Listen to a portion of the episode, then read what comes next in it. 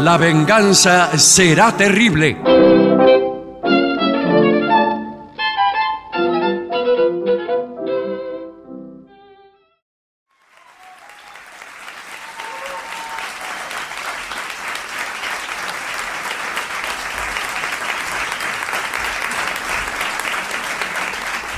Buenas noches, muchas gracias. Aquí estamos en el Caras y Caretas con mucha gente amiga. Vamos a saludar inmediatamente a Patricio Barto. Hola amigos, buenas noches. Es por acá. Se encuentra presente el artista antes llamado Gillespie. ¿Qué tal? Buenas noches.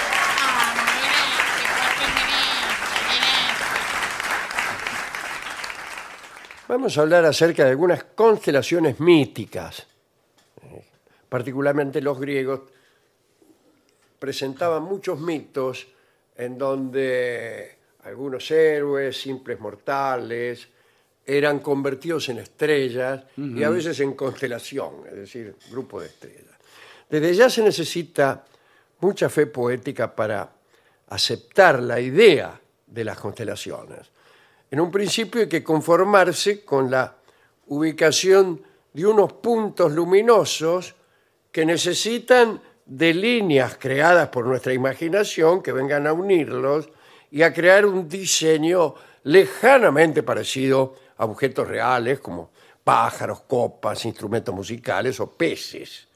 La mente debe asimismo imaginar que el espacio infinito es en realidad una tela bidimensional en la que están pintadas las estrellas. Pero lo cierto es que la tela de ese cuadro puede penetrarse y es posible avanzar infinitamente. Y así viene a descubrirse que las estrellas están a diferentes distancias y que algunas que parecían a simple vista vecinas y gemelas están separadas por miles de años luz.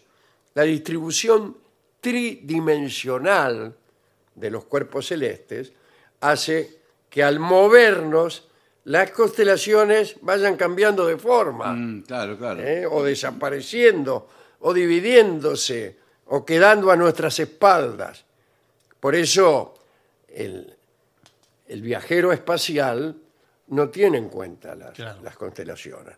Un viajero ubicado en la superficie de la roja Betelgeuse no podría distinguir ni el menor rastro del puñal de Orión, la constelación más hermosa del, del cielo, del cielo de la Tierra. Bueno, pero quiero decir, eh, si el tipo estuviera en una estrella de esa constelación, Sí. ponele Mintaka, que en realidad no es una estrella, sino un grupo de ellas, eh, jamás se le ocurriría la idea de estar en el medio de un cinturón o en una de las tres Marías que forman parte de Orión. Únicamente permanecerían más o menos fijas las constelaciones más lejanas. Quiere decir que eso va cambiando. Por eso, para conocer el cielo conforme al antiguo sistema del zodíaco, la esfera celeste, etc., conviene quedarse en la Tierra. Y ahí sí, nuestras percepciones, por erróneas y limitadas, se hacen más eh, fáciles de clasificar. Los griegos tenían historias acerca de casi todas las constelaciones que se veían en el cielo. Y vamos a ver algunas historias eh, de las cuales parece que surgieron extraños grupos de estrellas. Burhard, nuestro amigo Jacob Burhard, da un pequeño eh, ejemplo que tiene que ver con el terminar a modo de estrellas como recompensa divina. ¿Ah? Así Claro. eh, le pasó a Croto. Sí. Discúlpeme, Croto, gobernador de la provincia de Buenos Aires, que da nombre a las personas que viajan sin pagar en los trenes de carga. Sí. Bueno, en este caso no. Croto era un hijo de Pan y de Eufeme, eh, que era eh, Eufeme era o Eufeme era nodriza de las musas y era hermano de leche de las chicas de las musas. Vivían en el Parnaso, en el Helicón, para ser más preciso. Un día, para mostrarle su admiración, Croto inventó los aplausos. ¿En Los aplausos fueron inventados por Croto. Eh, y entonces, de, este, a partir de ese momento, eh, cada vez que un hecho artístico conmovía a los que asistían a él, se demostraba esa emoción batiendo palmas. Ese fue Croto el que inventó el aplauso. Cuando Croto murió, agradecidas las musas, obtuvieron de Zeus que fuera transformado en una constelación. Pero lamentablemente los mitos no revelan su forma, no dicen qué constelación es. Lo convirtieron en una constelación Ah. X. Listo. Ese era Croto. Orión, que acabamos de nombrar, Sí. era un gigante cazador, este, hijo de Poseidón, ¿no? del dios Poseidón. Y de su padre había recibido la facultad de andar por la superficie del mar. Podía caminar por arriba del agua. Y era de una belleza extraordinaria y estaba dotado de una fuerza prodigiosa. Pero, aún siendo tan hermoso, eh, tenía poca suerte con las muchachas. Muchas lo rechazaban. Y para peor él tenía la costumbre de enojarse cuando era rechazado y entonces ni bien la mina terminaba de rechazarlo, el tipo la atropellaba. Así que... eh, y esto sucedió primero en Quíos, en la ciudad de Quíos, donde Enopión le pidió que lo liberase de las fieras que infestaban la, la región, ¿no? en Quíos, un- una isla es Quíos. Allí Orión se enamoró de la hija de Enopión, Mérope. Y, bueno, pero ni el padre ni la muchacha quisieron saber nada. La muchacha dijo, no, no, que no me gusta, y el viejo menos. Eh, entonces, Orión, borracho, trató de violentar a Mérope. La muchacha supo defenderse, se escapó, y Orión fue expulsado de la isla de Quíos. Anduvo errante y tiempo más tarde se fijó en una de las doncellas del séquito de Artemis, la, este, se trataba de la Virgen Hiperbórea Opis y también intentó atropellarla, pero la muchacha se escabulló en unos bosques sagrados. Finalmente Orión intentó violar a la mismísima Artemis. En ese momento la diosa le envió un escorpión que le picó en el talón y el gigante eh, inmediatamente cayó muerto. En pago de ese servicio, el escorpión, el que había mordido a Orión, fue convertido en constelación. Pero a Orión le ocurrió lo mismo. Y lo que se ve hoy en el cielo es al gigante Orión, con su Sí, constelación, señor, sí. que parece estar huyendo de la constelación del escorpión. Ah, perfecto. Bien. Otra constelación surgió de la historia de Demifonte.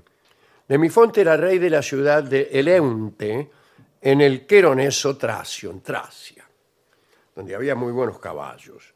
Para terminar con una epidemia, había recibido de un oráculo la orden de inmolar todos los años a una joven elegida entre las familias nobles de la ciudad.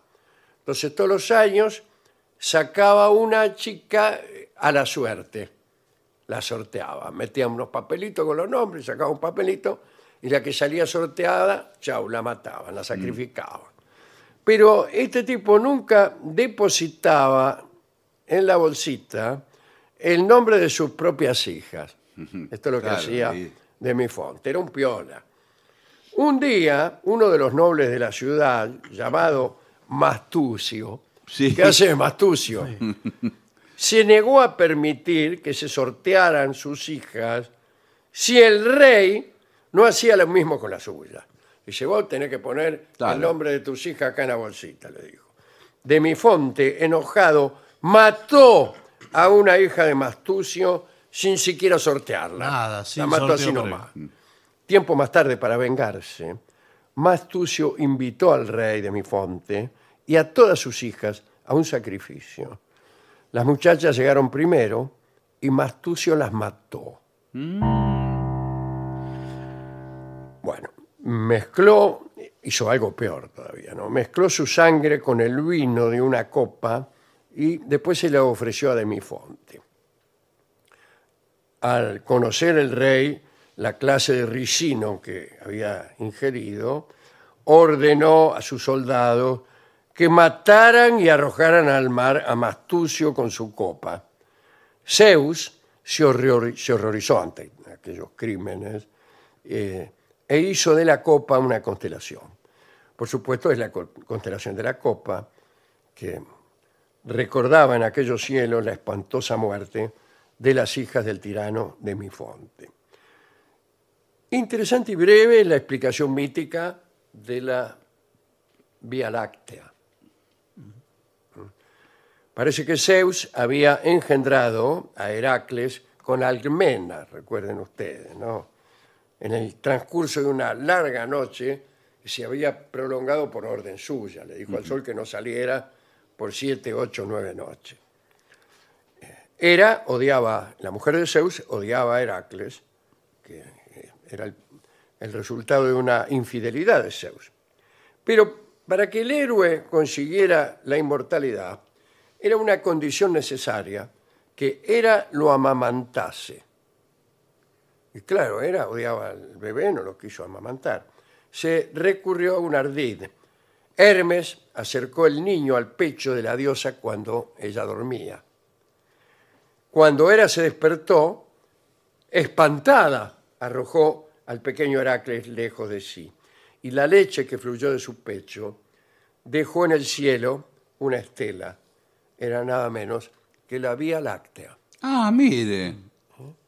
Eh, la Vía Láctea Sí, que es nuestra sí. galaxia. Ahora, ¿sabe qué quiere decir galaxia en griego? No.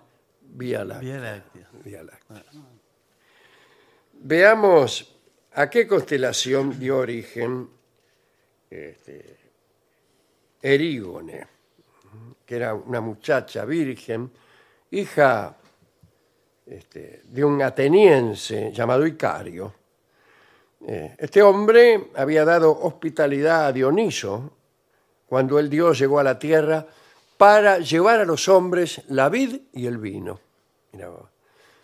Dioniso, el dios, se enamoró entonces de Erígene, se unió a ella y de esa unión nació el héroe Estáfilo. Ahora bien, por los encantos de su hija y por su hospitalidad, Dioniso obsequió a Icario un odre de vino y le ordenó que lo diese a probar a sus vecinos.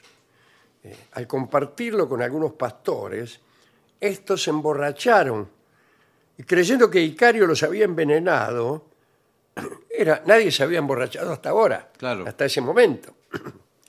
Entonces se enojaron con Icario y le dieron muerte a palos y abandonaron su cadáver.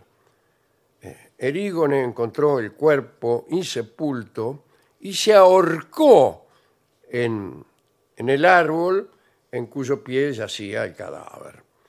Dioniso se vengó enviando, este, enviándole a todos los atenienses una plaga extraña que consistía en lo siguiente. Las doncellas de Atenas, enloquecidas, se ahorcaban. Bueno, se consultó al oráculo de Delfos y el oráculo respondió que el dios vengaba de esa forma el asesinato que había quedado impune y la trágica muerte de su amante, Erígone, que se había ahorcado. Los pastores que se habían emborrachado por primera vez fueron ajusticiados. Terminada aquella plaga enloquecedora, Dionisio, que amaba a Erígone, transportó el cuerpo a los cielos y la inmortalizó como constelación y la llamó Virgo, es la, constela- la constelación. Sí, señor. Nombremos también a las Pléyades, que eran siete hermanas que, divinizadas, fueron convertidas en estrellas. Su transformación había sido motivada por el pesar que experimentaron cuando su padre, Atlante, fue condenado por Zeus, Atlas, no es Atlante, a sostener el cielo sobre sus hombros. Y todas las, chicas, las, las Pléyades, se habían casado con dioses, excepto una, que también llamaba Mérope, como la, la chica del otro cuento. Eh, Mérope se había casado con Sísifo, que era un mortal. Y un poquito avergonzada de ello, la estrella en la cual luego fue convertida es la menos brillante de la constelación de las Pléyades. Hay otra historia más linda sobre las Pléyades, pero no es griega, es hebrea. Eh, y dice que el, el diluvio fue causado eh, o fue gestionado con aguas que provenían de arriba, las aguas de arriba, que eran aguas que estaban en el cielo. Claro. Y eh, una de las formas de hacer caer agua del cielo era sacar una estrella y por el agujero caía agua. Como un tapón. Parece que sacó una de las playas. Y por ahí se empezó, empezó el diluvio. Eh, una de las Pléyades es esa que los griegos llaman Mérope. Eh, Pero también hay una realidad a- eh, astronómica que dice que una de las Pléyades desapareció allá por el segundo milenio antes de Cristo, que es la época en donde calculan ocurrió el diluvio o, lo- o la gran lluvia parecida al diluvio. ¿no? O sea, tiene un fundamento astronómico, Tiene un, fundamento, correlato, un vamos a correlato, un correlato. Exactamente. Bueno, terminemos el catálogo con la historia de Arión. Este, Arión era un músico de Lesbos que había sido autorizado por su amo, el tirano de Corinto, Periandro, a recorrer la Magna Grecia y ganar dinero cantando. La Magna Grecia era Grecia, era toda Grecia, pero que en aquel entonces llegaba hasta Italia, Claro. el sur de Italia, etc. Bueno, al cabo de un tiempo, este muchacho, Arión, quiso regresar a Corinto, pero los marineros del barco que lo transportaba urdieron una conjura para asesinarlo y apoderarse del dinero que traía. Imagínense tantas giras, había hecho mucha guita. Entonces se le apareció Apolo en sueños, vestido de citaredo, ¿eh? y le aconsejó que se previniese contra sus enemigos. Además le prometió su ayuda. Cuando Arión fue atacado por los conjurados, les pidió la gracia de que lo dejaran cantar por última vez. Y los marinos aceptaron. En cuantito empezó a cantar, aparecieron los delfines, los seres, los seres preferidos por el dios Apolo. Y entonces Arión, confiando en el dios, se tiró al mar. Un delfín lo recogió y lo condujo montado en su lomo hasta el cabo Ténaro.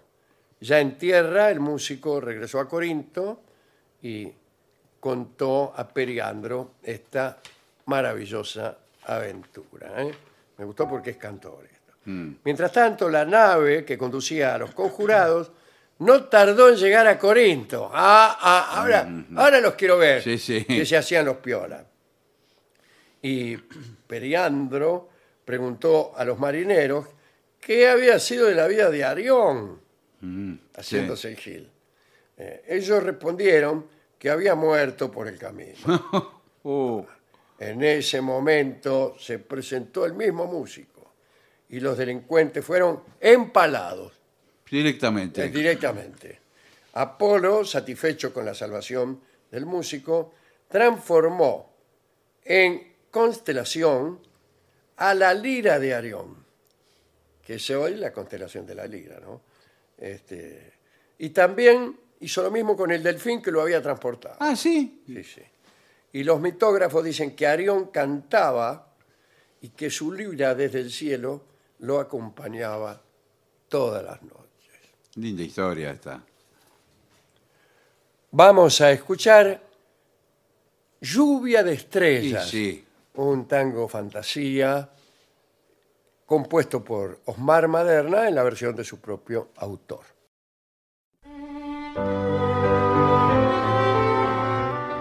Continuamos, la venganza será terrible, señoras, señores. Este es el mejor momento para dar comienzo al siguiente segmento. Atención, seguridad en la náutica de recreación. Usted Ah, que anda recreación. en esos Sí, veleros, sí. en esas lanchas de motor, Sí, está- paquetas. Y uno a veces no sabe qué hacer en una situación de emergencia. Claro. Está- Por ejemplo, situación de emergencia. Hombre al agua, se cayó un Sí. tipo. Sí. Ahí, este, la caída accidental al agua de un tripulante durante la navegación es una de las peores emergencias. Imagínense. Sí, porque... Hay- se calcula, ¿eh?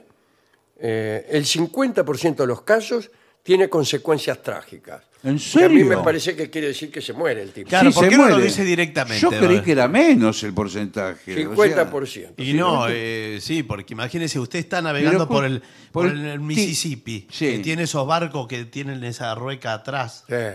Eh, ¿Lo agarra eso? No, este, este es como una máquina de picar carne. Sí, No, bueno, pero Lo eso- ve pasar y se vuelve a hundir, lo ve pasar y se vuelve a hundir. Bueno, las caídas accidentales al agua se producen con mayor frecuencia en las embarcaciones a vela que no en las de motor. Claro, Claro, porque van los veleros se van inclinando. Mismo eh, a veces van medio con el cuerpo afuera los que van en velero, eh, van sentados en el van borde. agarrándose con, con- Sí. con la mano de cualquier cosa. Y sentados en el borde del bote. Sí. Bueno, consejos para esos Sí. casos. Desplácese con cuidado por cubierta y empleando los equipos de seguridad que estén a su alcance. Eh, no se fíe de los candeleros, que no sé lo que son, pero no se fíe. No, no se fíe. No. Eh, si no dispone de, de aseos, aseos, Aseo. Baños. baño. Sí. Ah, tenga mucho cuidado si decide hacer sus necesidades Por eso se por cae. la borda. Por Por eso eso se Ah, ah, Ahí perfecto. está la Ahí- madre de Dorrego. Eh, Sí, ahí sí, entendí. claro. Está. Si esta no es con fuera de borda, pega en el palo. Claro, Sí. por eso yo siempre pregunto cada vez que me subo a una embarcación si tiene aseos. Claro. Claro, el tipo por ahí está así eh, parado, haciendo equilibrio, qué sé yo, y Ah, eh, ante un- en lo- todo caso, hágase sostener por alguien. Sí. Nunca, ahí se reconocen los amigos. Sí. Pero es difícil concentrarse, ¿no? Claro. Bueno, eh, dice, si en veleros, mucho cuidado con los movimientos de la bota vara, que debe ser eso la, que- vel- la vela, tiene grande como que un, gira. un travesaño. Sí, tiene sí, la- la vela. No sabemos mucho de náutica. bueno, o sea, pero- No sabemos, queremos pedir pero- permiso eh, a, la- Sí. a los expertos. eh, Quizás haya errores. Eh, un consejo muy sabio es que una mano para la embarcación y la otra para sí mismo. Claro. Y todo lo que hace con una mano, Sí. usted con la otra se tiene que estar Sí. agarrando del barco. Nunca puede hacer lo mismo con las dos. No, no. Eso una es. mano sola. Sí, Y perfectamente. con la otra se agarra del velero. A pesar de todas las precauciones, la totalidad de la tripulación tiene que estar preparada por si ocurre esto. Ahora le hago una pregunta, ya estamos en esto de una persona cae por la borda de un velero o de una lancha con un motorcito fuera de borda. ¿No se puede doblar, eh, da un giro y la rescata a la persona? Sí, se puede. Sí, Ah, pero ah, bueno, bueno, bueno, bueno. bueno, una cosa es una lancha y Sí, la otra es el Queen Mary, por ejemplo. Claro, ahí sí. Usted no, está un transatlántico, creo que no, no paran ni vuelven ni nada. Y no, porque... No. Eh, usted, usted está, por ejemplo, eh, qué buen argumento para una película. Sí. Está el tipo con la mina la que está enamorada de él. Sí, Y- en la cubierta. Y estaban ahí en la cubierta, qué sé yo, tipo, esas cosas. Y la tipa se le escapa de las manos al tipo, no sé qué, sí. pum, se cae al agua. El tipo empieza a gritar, mujer al agua, mujer al Sí, agua, porque sí. no es hombre al agua. Bueno, No, claro, no es está bien. mujer, tiene razón. eh, eso es muy machista también. sí, Bueno, sí, bueno, sí, ¿eh? es una emergencia. Bueno, y una igual dice, emergencia. capitán, escúcheme, acá eh, mi amante se ha caído al agua. Pare, pare las máquinas. No se puede. No, no se Sí, puede. No se puede, le dice el tipo. No. No, no, es No que se puede. lamentablemente no y se él puede. mira para atrás y no, la ve. Claro, sí, no, ve. que ya la perdió y Ve, aparte... no, No, eh, y ve- este barco dice, Pero- en este minuto ya hizo tres kilómetros. Claro, Bueno, no sé primero si no, está- hay marcha atrás en el barco, no, No, puede poner marcha pero atrás. ve, y ve, volver. la, ve la estela. Sí, Estela sí. se llamaba. Sí. bueno, no. claro. Sí, sí. se cayó al agua y ¿qué hago? Bueno, no puede. Pero bajan otra embarcación en ese caso. O sea, eh, Más adelante tiene que detener. Pero ¿por qué Alguno no de los tiran bo- un botecito. los Sí, botecitos. Algo deben hacer. Sí, bajan una embarcación con otro motor. Con una Bueno, lancha. así. Acá dice, ¿qué hacer? En el ¿Qué caso de estas naves de recreación, ¿no? Grite, hombre al agua. Sí, perfecto. Pero es, es una mujer que se ha caído. Bueno, no, No, bueno, no importa, importa. se no, entiende no igual. importa, Después señor. lo vemos. Eso, Eso eso, ya es se- justamente el machismo. no, sí. bueno, pero de Se machismo está es eso. revisando eso. Bueno, no ahora, es un bueno. momento ahora para discutir esto. Como que sí, Me todos los momentos No, son pero para esto es una discutir emergencia. Señor mío. Bueno, lance aros salvavidas. Exacto, el salvavidas común, el tradicional. que Le parece- agregaron que- aro. Eh, la luz flotante, si es de noche, ¿no? Sí. Y si no es de noche, no, no la tire. Está la percha yor. ¿Qué será la percha yor? La per- Perchas yor. Sí, es. Lo mejor para colgar sus Se me ocurre que Otro por ahí pero no percha- se me ocurre. No, se Esto me es un que informe para, para la percha audiencia. Puede ser eh, para el salvavidas, para el chaleco. Sí, también El puede ser eh, Bueno. un juego eh, de naipes. Bueno, sí. Acá dice, arroje al agua todos los objetos flotantes que encuentre. Todo. Todo. Usted Naranja. también. Usted también es flotante. de Claro. Eh, Pedazo de tergopor, maderas. chalecos.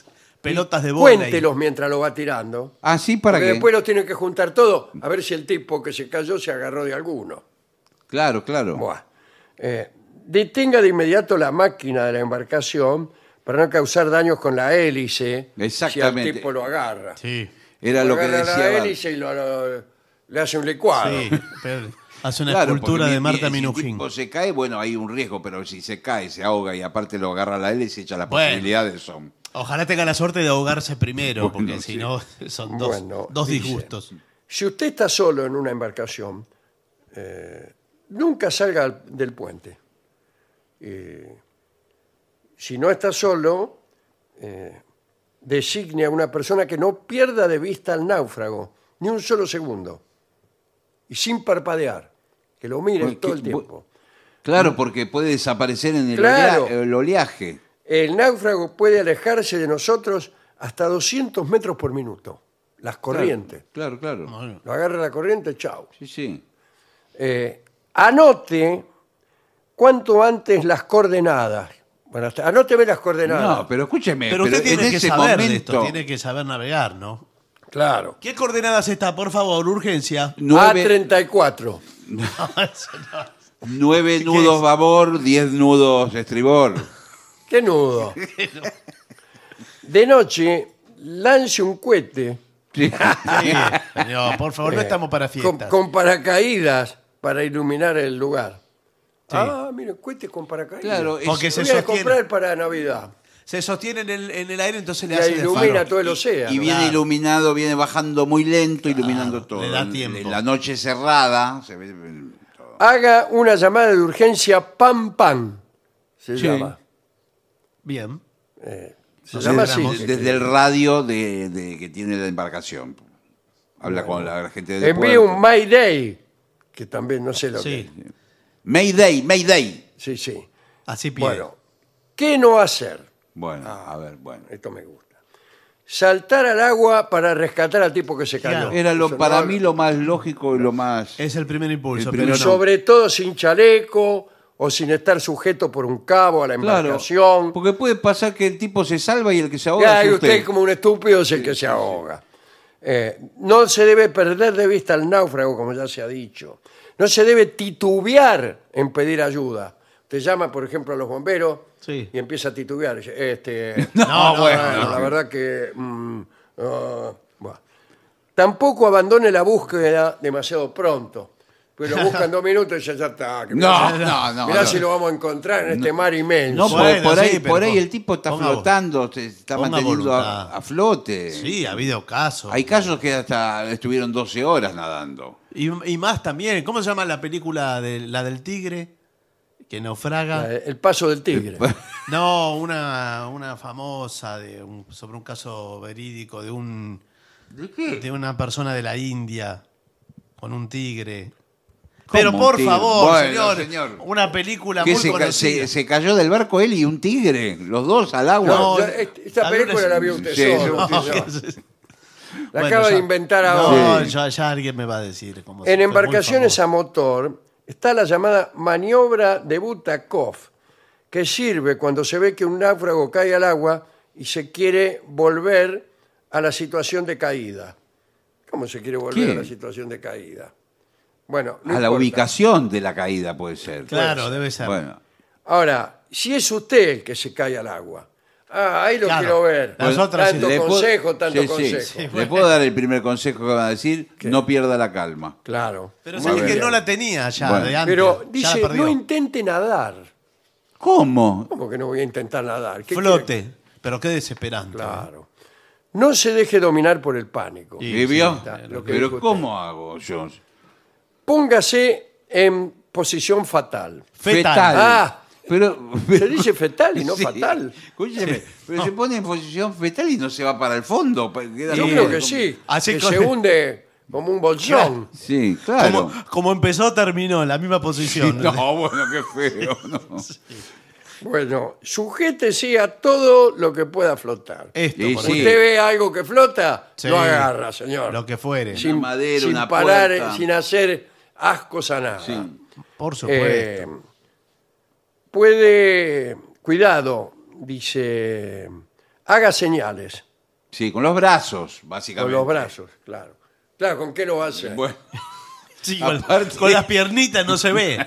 Hace con las aparte no sé si con los brazos, sí, con los brazos, la cabeza y los ¿Y brazos. sí, qué más tiene? Sí. Eh, ¿Usted tiene algo más? recuperar un náufrago desde el agua es muy complicado, sobre todo con mal tiempo. Pero eso, eso me preocupa, que ya de entrada hablamos del 50% Sí. fatal. y Ahora, ahora- discúlpeme, el informe es como. No da mucho Sí, aliento. no, parece que el que no, se- Yo no me subo a un bote nunca más. No da aliento para. Bueno, eh, dice, si resuelve el problema, avise inmediatamente a Salvamento Marítimo, donde usted llamó antes, Sí, para decirle sí. que no venga. Claro, Claro, eh, claro. Ya, ya está, no se molesten. Claro, porque llegan los tipos después de dos horas, están ustedes ahí Sí. chupando. Claro. No, dice, ya lo rescatamos, es este. Sí. Y vienen los tipos con cinco barcos, No, claro. un helicóptero. Sí.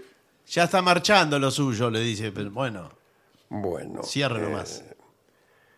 cosas peligrosas, eh, por ejemplo, el bow reading. ¿Qué Sí. es esto? A ver. Eh, cabalgar en proa sería. Consiste en sentarse sobre cubierta en la misma proa, Sí. con las piernas colgando al exterior, Sí, esto lo y suelen con hacer. la embarcación en marcha. Sí, esto lo suelen hacer.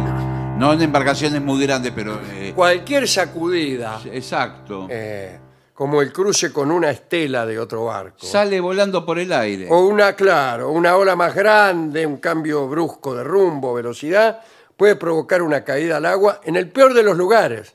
Y es Porque en un segundo el náufrago está pasando bajo la quilla Claro. y enfrenta a la hélice. Sí. O sea, cuando sale del otro lado, Sí, olvídese. eh, Sí. sale atomizado, Sí. libanizado. Es decir, que es preferible, En si fetas. se va a caer, es preferible caer de atrás de la, de la lancha, no adelante.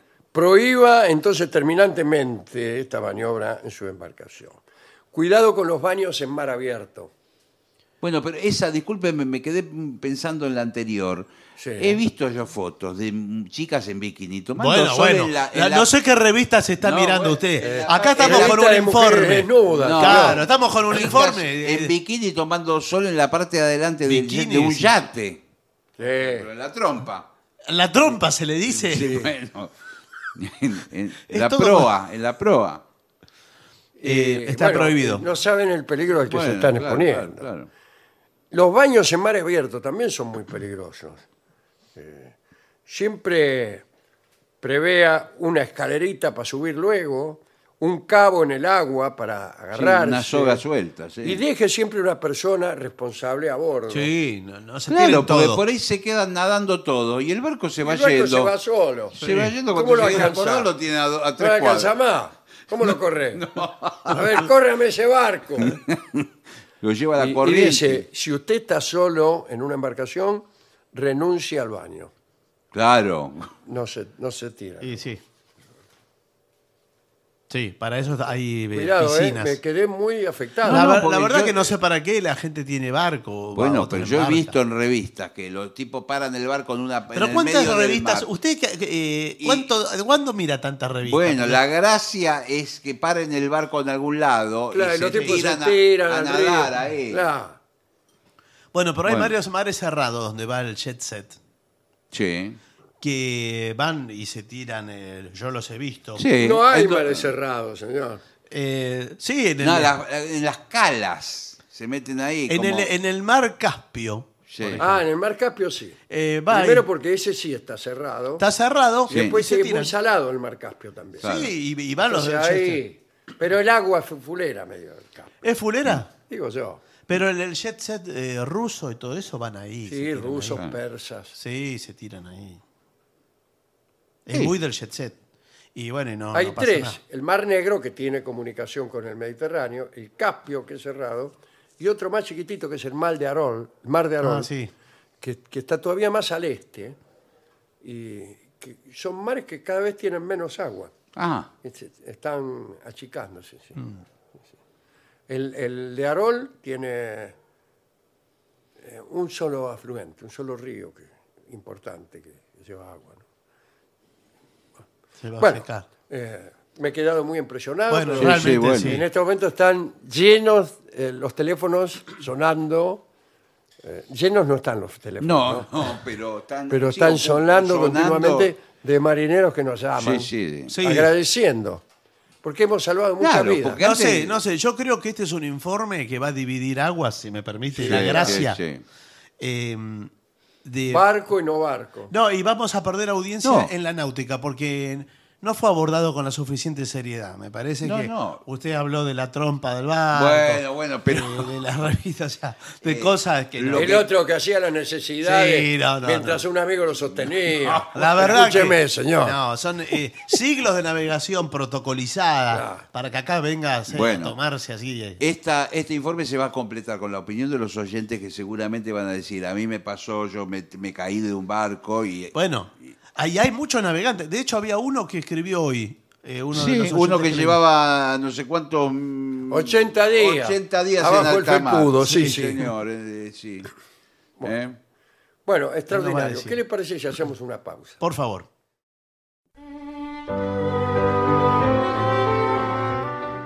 Continuamos, la venganza será terrible por las 7.50. Señoras, señores, este es el mejor momento para dar comienzo al siguiente segmento.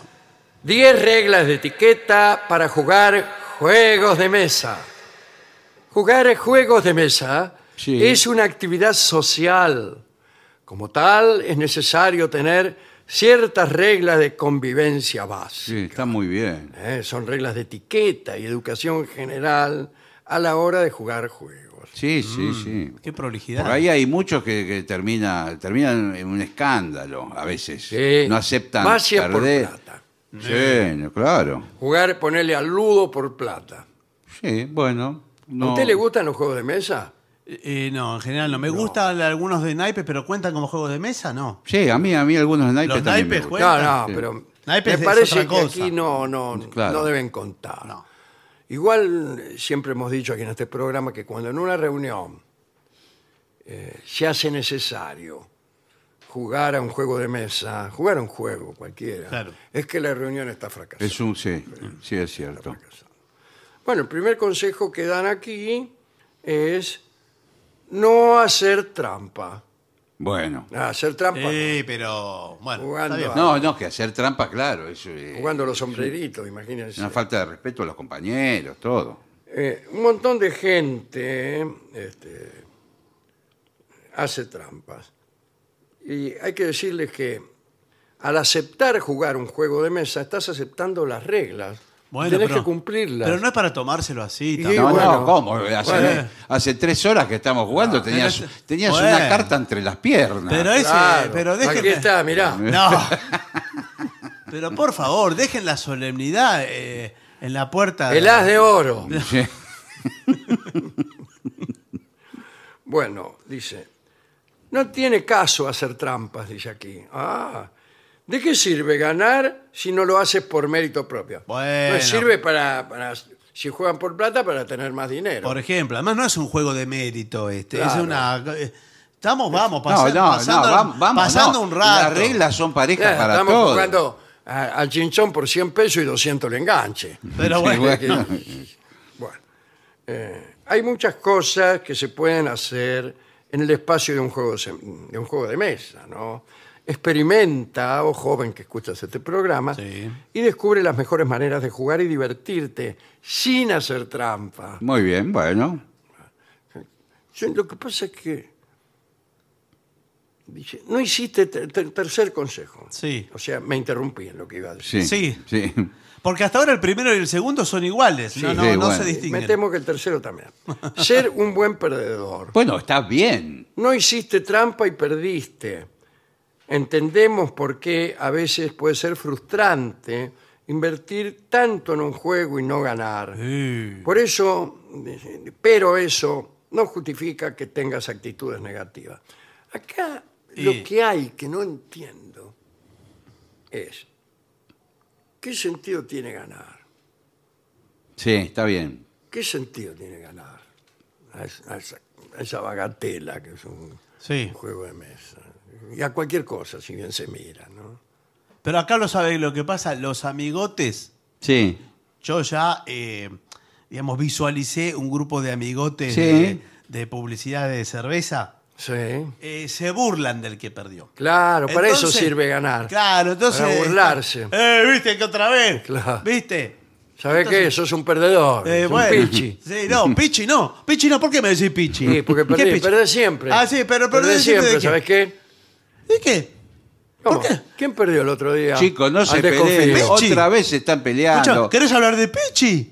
Pichi sos vos, que te- eh, tu novia está saliendo con Ricardo hace dos meses Chicos, y no. vos no sabes nada. Chicos, estás así, no, no. Y nosotros venimos acá a jugar. ¿Por qué vol- no la llamas ahora? No, no, Pichi, dale, Ahora le voy a Pichi. llamar. Dale, Ahora le Pichi. voy a llamar. Espera Un poquito, ¿eh? que aquí Sí. número. Llama, llama. Hola, Hola, hola. Erika. No soy Erika. Hola, Erika, ¿estás ahí? Sí, sí, soy Erika. Sí. ¿Estás sola? Eh, eh, sí. Ah, bueno, gracias. ¿Y? ¿Qué me Dale, decís Pichi. ahora? Está bien, Pichi. Pelandrún. Bueno, eh, tercer eh, consejo o cuarto, no lo sé. Ponga atención a las reglas, claro. Sí. Sí, porque hay tipos que empiezan a jugar. Y no saben nada. Y no va- saben van, jugar. van preguntando Sí. a medida que van jugando. ¿Esta Claro. carta la puedo Esta poner? No, Claro. pero, no, pero hay un problema Jugamos accesorio. con un, ¿Se puede cortar con dos comodines? Una cosa son los naipes, Sí. que es otra cosa porque no hay un reglamento escrito, eso lo No, apartamos. está bien. Pero hay Eh, juegos de quedan mesa. fuera los naipes en esta Quedan fuera. conversación, me Bueno. parece, sí. Pero los juegos de mesa industriales, Sí. comercializados por la industria de los juegos de mesa, vienen con un reglamento. Ese reglamento muchas veces está mal redactado. Sí, claro. Está es bueno, pero. hay más vacíos legales. complicado que la ley de medios. Sí, bueno. Sí, pero y- inclusive, eh, sí, es, es ambiguo y hay vacíos legales. Entonces, no está considerada una situación que se da. Por ejemplo, usted movió la ficha porque Ahora, re- si, resopló. por ejemplo, si vamos a jugar al Scrabble, ¿pueden entrar palabras en otros idiomas? No, Como, no, cu- señor. como cuesto. Ni tampoco palabras que no estén aceptadas por la Real Academia. Por Como ejemplo, gurrumín. eh, gurrumín está Ah, bueno. No, pero el lenguaje inclusivo, Pero- yo puedo ponerlo con E. Sí. Y porque tenías una letra E Claro, ahí. ¿qué Eh, pasa bueno. el Scrabble con el lenguaje inclusivo? Sí, claro. Sí. Es una extraordinaria pregunta Sí. digna de un debate en Implacables. Sí, Sí. o en el Congreso de la Lengua también Claro, lo podrían sí, hacer. Claro. Sí. En el Scrabble se pueden poner palabras como, por ejemplo, Claro, yo puse, por ejemplo, caballe. todo XS. Pones una X que vale como 10 puntos. Claro, vale mucho. Yo puse caballe, para que no sea ni caballo ni caballa. Claro. Caballe. En- Bueno. Usted juega al Scrabble. Voy a continuar con la lectura de estos consejos. Eh, hay que terminar los juegos. Señor, Sí. hay juegos que nunca en la vida han terminado. Sí, están- no eh, conozco una persona que Bueno. haya terminado un juego de estanciero. El estanciero no. tiene que destruir a los rivales. Ya Eh, tienen que morir de Claro, muerte ¿cómo- natural. ¿Cómo hace para tener todas las propiedades y Claro, todo? porque se, eh, no, no me acuerdo cuándo termina el estanciero. Cuando, Cuando un tipo tiene toda la guita en la mano. Claro. O sea, el estanciero, evidentemente, Está por terminar, me parece. está por No, terminar. no, por favor, no, no, no. Falta mu- un mes como mucho. Por favor. Bueno, eh, si en un momento sientes que no vas a ganar, Sí. claro, pierdes interés. O si no, si el juego ha durado mucho y decides irte. Eso porque está mal diseñado el juego. Eh, Eso porque está mal diseñado. Está mal claro. diseñado, no tiene que pasar si- eso. si- si, eh, en algún punto alguien sabe que no va a ganar, es que el juego no está bien pensado como para Claro. mantener a todos hasta el final con la posibilidad Sí. de ganar. Si no, ¿para qué seguir jugando? Sí. Es como diseñar un mundial con 48 equipos, como van a hacer. Bueno, eh, después hay que jugar rápido. ¿eh? Sí, no puede quedarse dos horas pensando. Claro, Vamos. y esto, que eso no, no, uh, man, o sea, eh, ayudar a sacar o a guardar el juego. A Sí. guardar, a guardar cada cosa en su Sí, lugar. sí, porque hay verdad, eh, es cierto que hay juegos que tienen Mucho. fichas, eh, tarjetitas, eh, dados. Bueno, hay que guardar todo. Eh, y dejan desparramado y después quién lo Sí, tiene que sí. rejuntar. La Bueno. burra. No, bueno, no, no sé quién. Pero el- sobre todo cuando después. Me juntan todo, Sí. todo y lo guardan. Lo que pasa es que se mezclan los juegos, porque después de una Sí, jornada claro, de juego. vos sa- sacás el Scrabble y hay fichas del dominó. De otra cosa. Claro. Cosas así, ¿no? O del Monopoly. Sí. ¿Qué, ¿El Monopoly cuál era? Era como el. No, creo Parecido que al como- estanciero, pero peor. Sí, sí, sí, creo que es ese mismo. Y- El TEG, me acuerdo El yo. No me TEG, acuerdo sí. de muchos yo. ¿Cuál se acuerda usted? El TEG. Sí, Ah, el Era de estrategia Táctica y mundial. Eh, estrategia. ese es relativamente complejo. Sí, sí, sí, sí. era un planiferio. Tampoco había que- termina nunca eso. No. Tampoco termina nunca, no, no, no. Había que conquistar todos los países. Después hay juegos que no son juegos, sino que son desafíos, como por ejemplo el Senku. Sí, el Senku Ah, sí, Tenías maravilloso. que completar, digamos. Te- le- tenía que quedar la menor cantidad de fichas. Tenía que quedarte la menor cantidad de fichas, lo ideal Sí. era una en el medio. Sí, Y bueno, Sí. casi nadie. Sí, pero lo- yo creo que el juego de mesa es de los que se juegan por lo menos de a cuatro personas. Sí, claro, claro. No, no, todos esos. Hay toda una serie de juegos de ingenio que es otra cosa. Sí, sí. No, son esos que acabamos de Claro. decir, pero no hay tantos. Eh, no sé si no hay tantos. No ¿eh? hay tantos, ¿no? En una época salían algunos de los que me he olvidado. Hay algunos juegos de mesa eh, que son como muy específicos, pero ya entran en otra categoría como ¿De el- backgammon, el, el go. sí. Claro, porque entran dados. Ahora Eh, está juegos- eh, de moda el Pictionary. Ahora. Ahora, pero Ah. hace eh, 35 Bueno, bueno, años. Bueno, bueno, en los últimos 30 años. Ese es un buen juego Sí, también. sí. Ese es lindo. Es lindo juego. También, como todos los juegos, hay que tener ganas de jugarlo.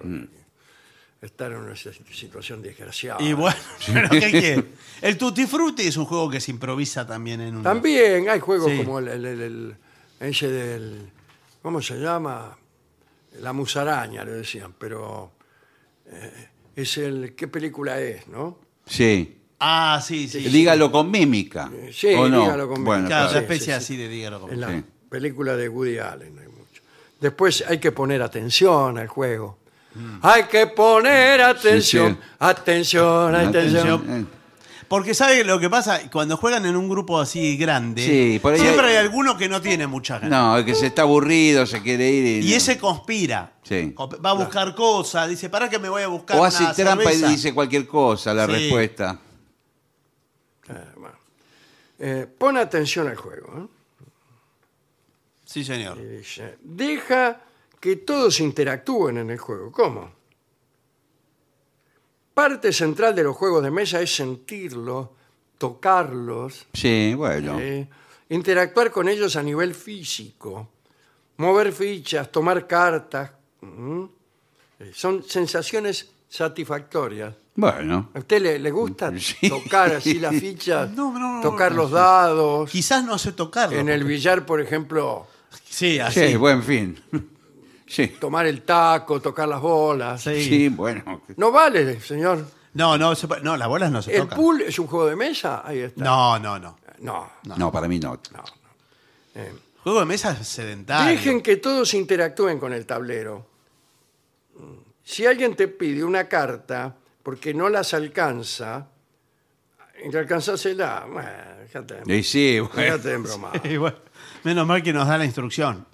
Bueno, no le digas a nadie cómo jugar, simplemente déjalo ser. Eh, bueno, Déjalo ser. escúchame, estamos jugando al chinchón. Vos le tiraste un rey, te lo levantó. Claro. Y ahora le tirás otro rey. ¿Qué clase, clase de melón? Bueno, bueno. no, pero no, pero déjalo que haga lo que él Ah, quiere. claro, lo que quiera, pero estamos jugando por 100 pesos y 200 el enganche. Pero estábamos jugando a juego de mesa, no a los naipes. Quedamos en que los naipes no. Claro. Entonces yo tiro esto porque quiero eh, jugar al estanciero, ya te dije.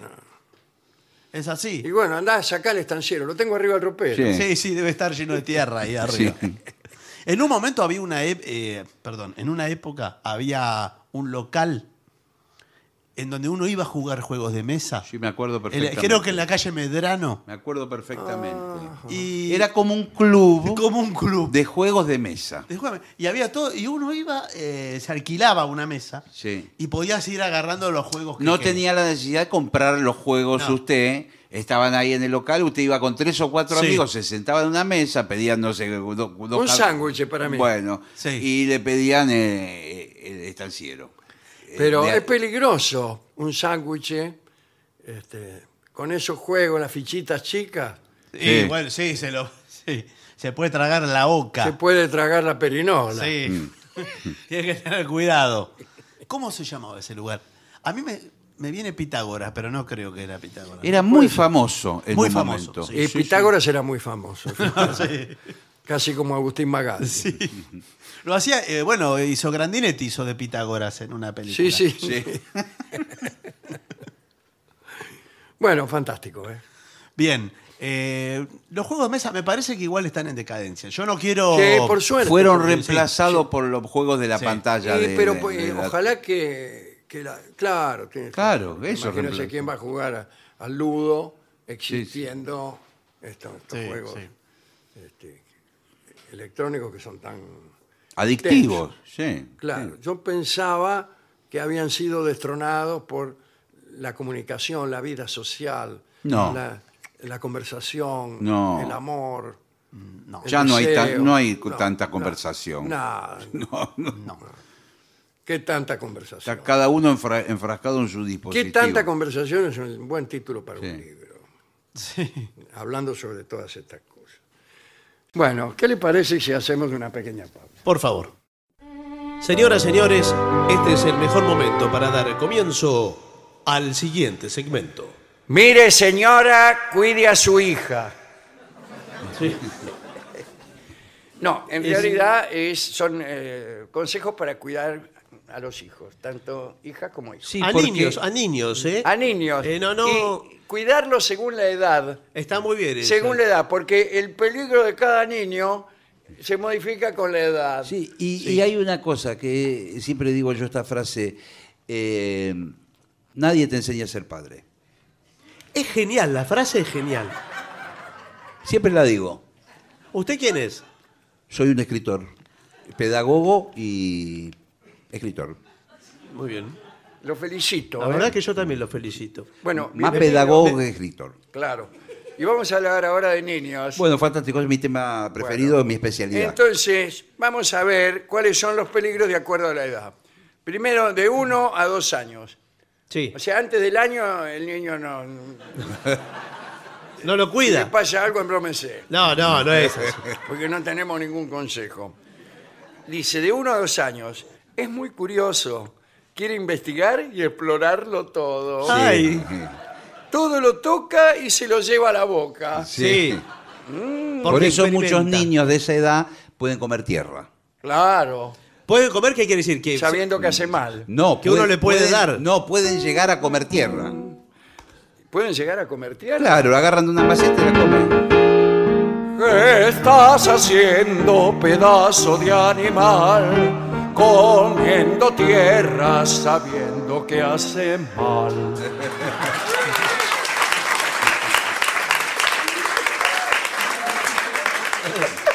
Sin embargo, Sí. eh, la naturaleza que nos enseña en cada página algo nuevo. Ah, sí, sí.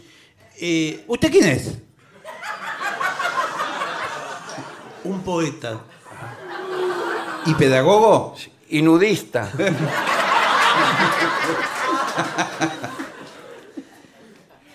Los animales se purgan. Oh, Qué linda, linda escena. ¿eh? sí. La verdad. Yo en, en National Geographic está. Yo siempre la cambio. Sí, sí. Dice purgas de animales.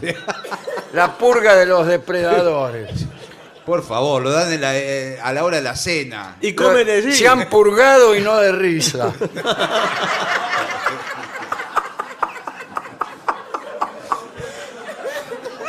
Por favor. Me revuelve el estómago de pensarlo. Se han purgado y no de risa es para Villa Carlos Paz de la temporada. Sí. No, se puede. Eh, comen tierra, ¿vio los animales? Sí, incluso pasto. Eh, Claro, Cuando un perro come pasto, el Perro- perro es carnívoro. Sí. Es raro que coma vegetales. Cuando come pasto es que no está bien del estómago. y bueno, y usted que es pedagogo entonces y, y todo lo que dijo antes, Sí, Y escritor. y escritor. Eh, ¿Y qué hay que hacer saber cuando el niño empieza a comer pasto o tierra o algo? Condimentárselo, me parece. Claro. Porque, porque puede Con comer algo. El niño vegano, ¿qué come? Claro. Al niño a esa edad le atraen mucho los objetos que sobresalen, los huecos y las hendiduras. Ah, a mí también. Eh, bueno, No, sí, bueno. sí. es que. Es que. eh, de eso está hecho el mundo. Sí, claro. De cosas que sobresalen, eh, huecos y hendiduras. ¿Qué otra cosa? ¿Cómo hay? se nota que es poeta nudista? Y nudista. El niño a esa edad inicia la deambulación. Sí, gatea, camina y trepa. Y luego corre y salta. Y todo así.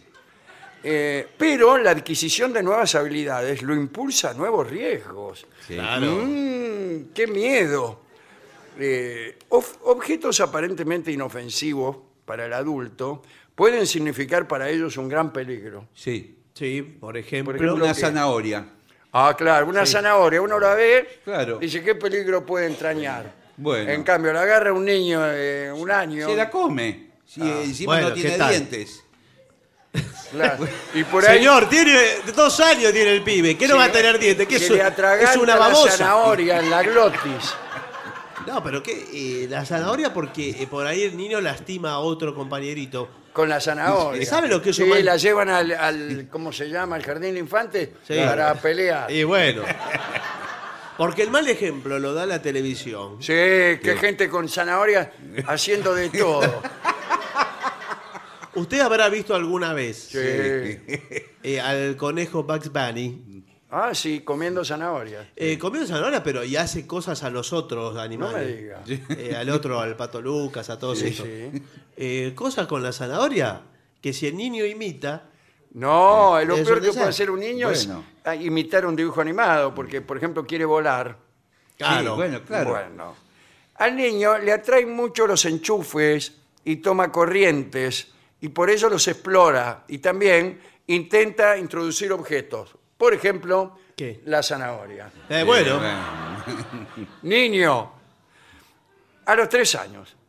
Sí, los enchufes para mí habría que ponerlos más altos. Sí. Eh, no puede estar a la altura de un chico. No. Tienen que estar. eh, pero lo que pasa es que tampoco alcanzo yo, señor. A los tres años, el niño es muy autónomo. Sí. Aporta la caja de, an- de autónomos. déjelo, pobrecito. Los adultos creen que pueden darle responsabilidades que no están en condiciones de cumplir. Como por ejemplo, quedarse solo, cuidar a hermanos menores, salir a la calle, Ah. ir al banco. Bueno, Esta confusión es un factor de riesgo. Porque no sabe reconocer los No, peligros. no, Y claro. no, claro, el niño señor. de tres años. eh, bueno, Además gusta- ahí está en la fase, eh, usted citó primero la fase deambulatoria. Sí. Esto lo saben los especialistas mejor que nadie. Podríamos decir ambulatoria también. Muy bien, muchas gracias.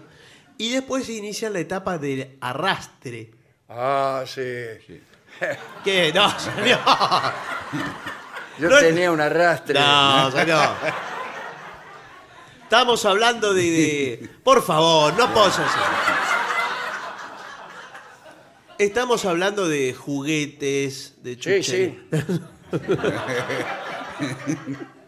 Que vio los juguetes de arrastre, que dice, hay todo un sector de juguetería que es juguete de arrastre. sí, sí. Que para los chicos que gatean. Que. No, No. usted es especialista, ya pasó el gateo. El que se arrastra no es el niño, es el, el El juguete. juguete. Bueno, bueno, bueno. Pero si el chico, Tira de la si piola, el chico arrastra- va gateando y arrastra- encima el juguete se arrastra, eh, eh, combina. Que arrastra un palo con algo, con rueditas hacia adelante. Veo que hay unos. eh, Un palo con ruedita. ¿Usted es el especialista? Yo soy poeta, usted es el especialista. Bueno, eh, dice, a esa edad le gusta imitar a los adultos. A Luis Sandrini, por ejemplo. ¿Vos? ve- ¿Vos? el niño. Eh, bueno, vamos a, a ver cuáles son los principales peligros en la casa. A ver. Las escaleras. Sí, bueno. Ya está. Bueno, Siempre recomiendo que pon- poner una baranda si hay una escalera. O anular todas las escaleras directamente. Vivir en casas de planta baja. Y si tiene planta alta, chao. Eh, también se usa, esto se puede comprar en cualquier negocio, una especie de tranquera. Ah, a mí me gusta tener la tranquera. ¿Sabes para qué? Para apoyarme en las tardes. Pero, no. Pero es una pequeña tranquera en la escalera tranquera para en que la no escalera. suba el pibe. ¿Cómo está? ¿Ya lo ve? Apoyamos en la tranquera. Pero mire que después el niño aprende a le- a abrir la tranquera, vio que tiene Sí. una traba. Es una traba relativamente fácil. Sí, sí. Eh, dice...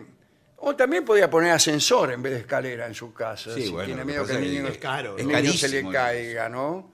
Bueno, las ventanas también. Coloque protecciones, enséñele a que no se asome por la ventana eh, y todo así. Incluso los balcones, muchas veces departamentos, edificios, los balcones son peligrosos. ¿Sabe lo que es un sí, ¿sabe lo que es un peligro? La silla alta. Bueno, también la, Ah, esas sillas altas se caen. Pero la de los chicos necesitan la silla alta para llegar bien a la mesa. ¿Y por qué no baja la mesa, Mamerto? No, porque es el restaurante. Usted va a un restaurante, va a, la, a la parrilla, eh, el niño va a comer eh, una morcilla o lo que fuere. Sí. Qué, qué bien que lo educa. Y Lindo alimento. ¿Quién le hace la dieta a usted? Sí. Doctor Cormillot. sí, es bueno para los glóbulos rojos, Sí, decía. es buenísimo. Bueno, Son glóbulos rojos. glóbulos rojos a la parrilla, vuelta y vuelta. Sí. No, acá le, hay algunas que son un poco inestables. Sí. Porque son co- como rectas y hasta eh, algunas son más angostas abajo que arriba. ¿vio? Sí, sí, el niño se cae, siempre se cae. Y son como mangrullos Claro. Sí. para ver si viene eh, el malón.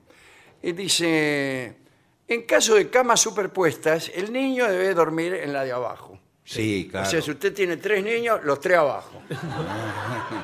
No, de arriba eh, nadie. El, No, el- el mayorcito, Dice, ¿verdad? por ejemplo, que si usted eh, tiene un niño chiquito, no lo manda al niño a dormir arriba, vaya usted y el niño duerme abajo. Ah, no, yo duermo con señora esposa, señor. Bueno, Sí, en bueno. vez de dormir ar- ar- eh, eh, duerma- Gracias.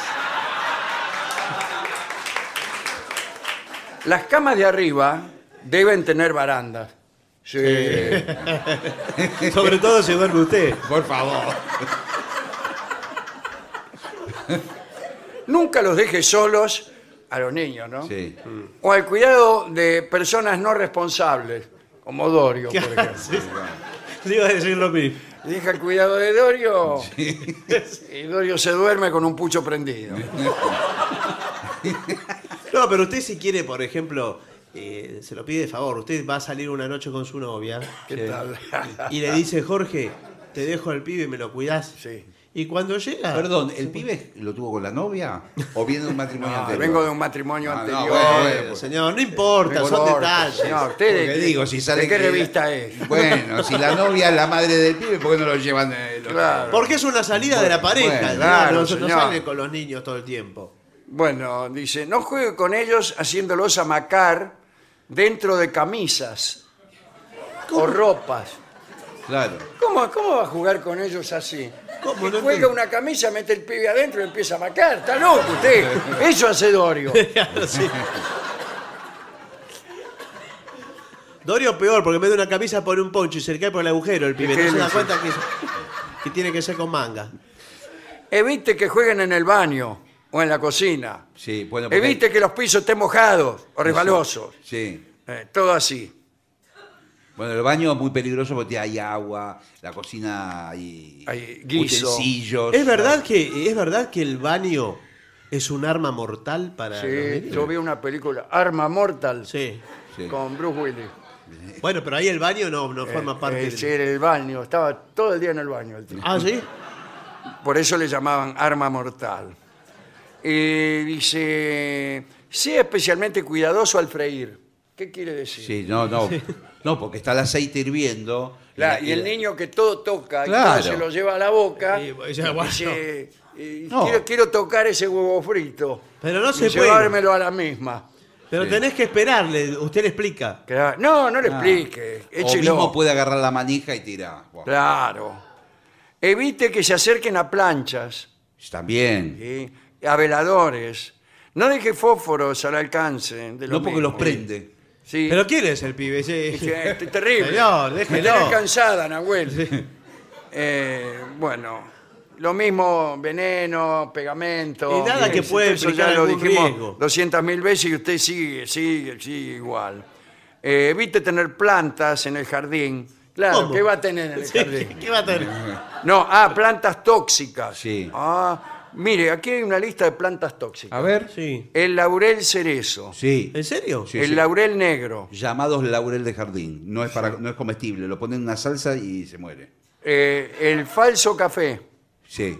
el Sí. fruto azabache, El falso la hierba café. donis, el lino. Mire con lo linda que es la flor del lino. Sí, bueno, pero no. Las almendras amargas, ese es cianuro. Claro. Eh, claro. Es veneno. Bueno, todo eso no lo plante en el jardín. También usted. Eh, bueno. Ojo también con el floripondio, que es alucinógeno. ¿En serio? Cuidado también con ciertas plantas ornamentales, Sí. que también el potus, eh, la difembaquia, la lengua de suegra, ah, eso es lo peor que puede haber. Bueno, por- La costilla de Adán, la cala, la begonia, la Eh, oreja de no se puede tener elefante, nada. Sí. la caléndula también llamada, no le puedo decir Sí. cómo. No, y también el peligro, eh, va de suyo que esto no, no corresponde, pero las plantas carnívoras. Ah, sí, ¿Cómo se va a puede. poner una planta carnívora con un chico? Ah, pero, bueno, chicos, por eso sí. eh, ahí la, la planta carnívora también todo se lo lleva a la boca Sí. y se lo morfa el niño. Bueno, no sé si todo. Sí, se lo morfa. No, no lo come entero. eh, papá, papá, que me come la pla- que me está comiendo este, este malbón me está comiendo. Dice el niño. Por ahí lo muerde. Y entonces el No niño come dice- personas. Eh, especialmente porque los niños las molestan a las plantas. Y las plantas carnívoras son inofensivas si no las molestas. No, No. bueno. Eh, cuando se siente invadida, la No, planta, pero- eh, la planta carnívora te come. Bueno, no sé si es ¿Es así. así o no es así? Come, ¿Sabe cómo come? Moscas come, que se quedan pegadas porque la planta carnívora tiene un pegamento, entonces se queda pegada ahí. Bueno, pero la mosca come mosca, pero si eh, se ceba la planta Sí, carnívora. sí, bueno, sí. Usted, por ejemplo, se corta las uñas. Sí. Le cae un pedacito de carnecita a la, a la planta carnívora. ¿no? Probó la carne humana. Olvídese. Y ya usted la mira a la planta carnívora que está... Le cae la baba, le, le cambia la expresión a la planta carnívora. Entra usted al baño Sí. y se empieza a frotar el, ¿El el qué? pedúnculo. Sí. Un pedúnculo con otro. Sí, sí. Atrás de otro. Bien, Por favor, siga con el Es informe. monocotiledonio, señor. sí, enséñales al niño a no ponerse frutos, flores, tallos y hojas en la boca. Sí. Ya, Sacate todo eso de la boca. Lo que pasa que... Seguro es un niño, ¿no? De lo que estamos hablando. Porque ¿Eh? es un niño de lo que Sí, es estamos un hablando. niño, sí, sí, Pero sí. el niño ve que todos comen frutos y él también quiere comer. Claro. ¿Qué ve? ¿Qué tiene? ¿Ovejas? Esto, ¿De mire dónde lo que ve? dice aquí. Mantenga oculto el tacho de basura. Sí. Que quiero tirar algo y que lo tengo que empezar a buscar. No, No. sí. ¿Dónde está el tacho basura? No te puedo decir. Quiere decir que no se ve a simple vista. No, porque- pero es difícil Bueno. igual, porque lo va a ver el, El niño. lo Yo ve así recomiendo- enseguida y lo tiene que cambiar de lugar No, usted. Porque el niño no sabe. Yo recomiendo siempre en las charlas que doy usar una de las puertas de en la mesada, donde, en la cocina y meter el tacho adentro. Menos mal que da charlas usted, porque... ¿Sabe? Es peligroso que el niño se tira él mismo a la basura. ¿Por qué? Tiene la, la autoestima se baja. mete, se esconde adentro del tacho de basura. Sí. Eh, viene el basurero, se lo lleva. No, el recolector. El recolector. El recolector. Se lo lleva y no- después no te lo devuelven. Pero no, Vas ¿cómo no corriendo recolector? atrás y, ay, dice recién, mi hijo se tiró a la basura. y después mi marido sacó el tiesto. Sí. y, no, señora, no. pero- ¿Qué? ¿Por qué habla así? No, hasta que no llegan al lugar donde no se Claro. puede revisar. Pero si lo estamos viendo que está saludando de arriba del camión, por favor. Sí. Sacando la manito ahí entre escupidas del mate. Bueno, últimos consejos, ¿sí? Del atragantamiento. Uh, eso es terrible. Ah, esto también ¿Qué es? eh, vale para adúlteros. Es una, no, una de Kafka. Dice, evite que juegue con objetos pequeños, eh, por ejemplo, maníes, bolitas y Sí. así. Un dedal. No Bueno, sí. premie a los niños pequeños con monedas. No, porque se puede Y comer. no. Claro. Eh, tampoco le dé caramelos y golosinas duras. ¿Qué le No. da? Todo billete. Evite que jueguen con bolsa de nylon. Pero no se puede hacer nada. No, no se puede, señor. A mí me pasó una vez con mi hija esto y es verídico. Esto- Ah. Todo es verídico, esto es la radio, señor. Comiendo una raba. Una raba, eh, sí, una raba. Una raba, comiendo Sí, sí. una raba, le quedó trabada. No la masticó bien y es gomosa. Y, y le quedó así. Sí. Y tuve que empezar a sacudirla, sacudirla, sacudirla. No haga gesto, porque Bueno. esto es Sí, radio, lo no hace mejor es- falta, señor. Lo mejor es colgar al niño de la soga de la ropa y con la ayuda de un vecino, un pariente, un comedido, Sí. empezar a golpearle la espalda No, pero cuidado, porque. eh, Sí. con una escoba o algo No. así. ¿Cómo va a ser así, señor? Cuando el No es niño una se alfombra. atraganta y le queda algo en la glotis. Lo mismo una persona mayor igual, con más razón. Bueno, pero no Una sé. persona, si es de la misma altura, una persona adulta, usted tiene que abrazarla de atrás, bien fuerte, Sí. no decirle nada. No, no decirle. Me llamo Carlos. Por favor, estoy atragantado. ¿Siempre venís a esta playa nudista?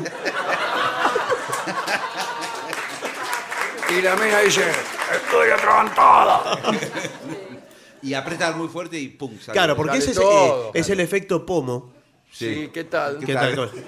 Que ese es un procedimiento que enseñamos en la Cruz Roja. Ah, qué bien. Es el- la primera clase es el efecto pomo. ¿Usted es el poeta de la Cruz Roja? Eh, sí, señor. Y, y hacemos esa maniobra que Sí. dice el señor cuando se atragantan con rabas, por ejemplo. Sí. Claro. Que Acá, habitual. mire, yo traigo a, a mi sobrino, pero no sé con qué se atragantó. Pero usted no lo vio, ¿qué estaba comiendo? ¿Cómo que quiere que esté mirando? No, no se sabe. Claro. Cuando lo vi estaba atragantado. Ahora es importante para usted saber con qué se atragantó, Y no es lo mismo un cubanito que una raba. eh, pero si se trata de sacárselo, sí es lo mismo. Eh, no, porque uno eh, se vio que el, el- ¿Usted qué prefiere tragarse?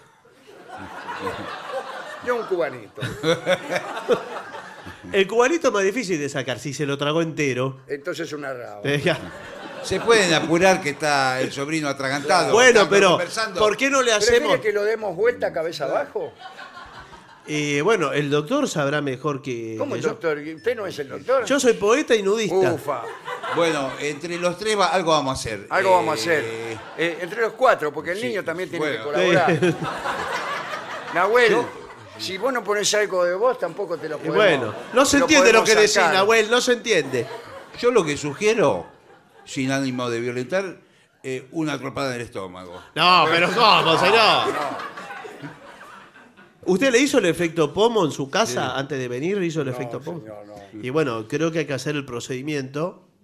eh, primero eso, ¿no? Como si Sí. fuera un dentífrico, lo va enrollando desde abajo. A ver, a ver, ayúdeme. A ver. Fíjese. Quieto, Nahuel, quieto, Sí. Nahuel. No ¿Qué se te deja dije? arrollar. Pero Eh, vamos. también. Qué Ah, re- tiene Se va a hueso. enojar el doctor, ¿eh? Sí. Vamos, nene, dejate rollar. Bueno, ahí va. ¿Qué trago? A ver, cu- cuidado. Despacio le pido. Ojo con la vértebra. A ver, a la una, a las dos. Ahí. ¡Oh! Mire lo que se había tragado. ¿Qué es. Se eso? tragó un Nahuel, carnet. ¿Dónde encontraste esto?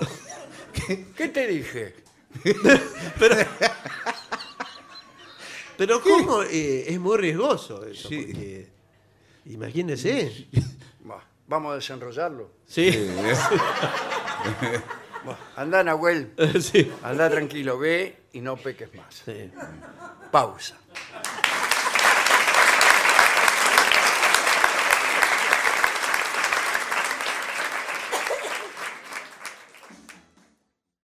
Y para finalizar, dos palabras bastan. Gracias. oficinanerd.com. Pasión por el podcast.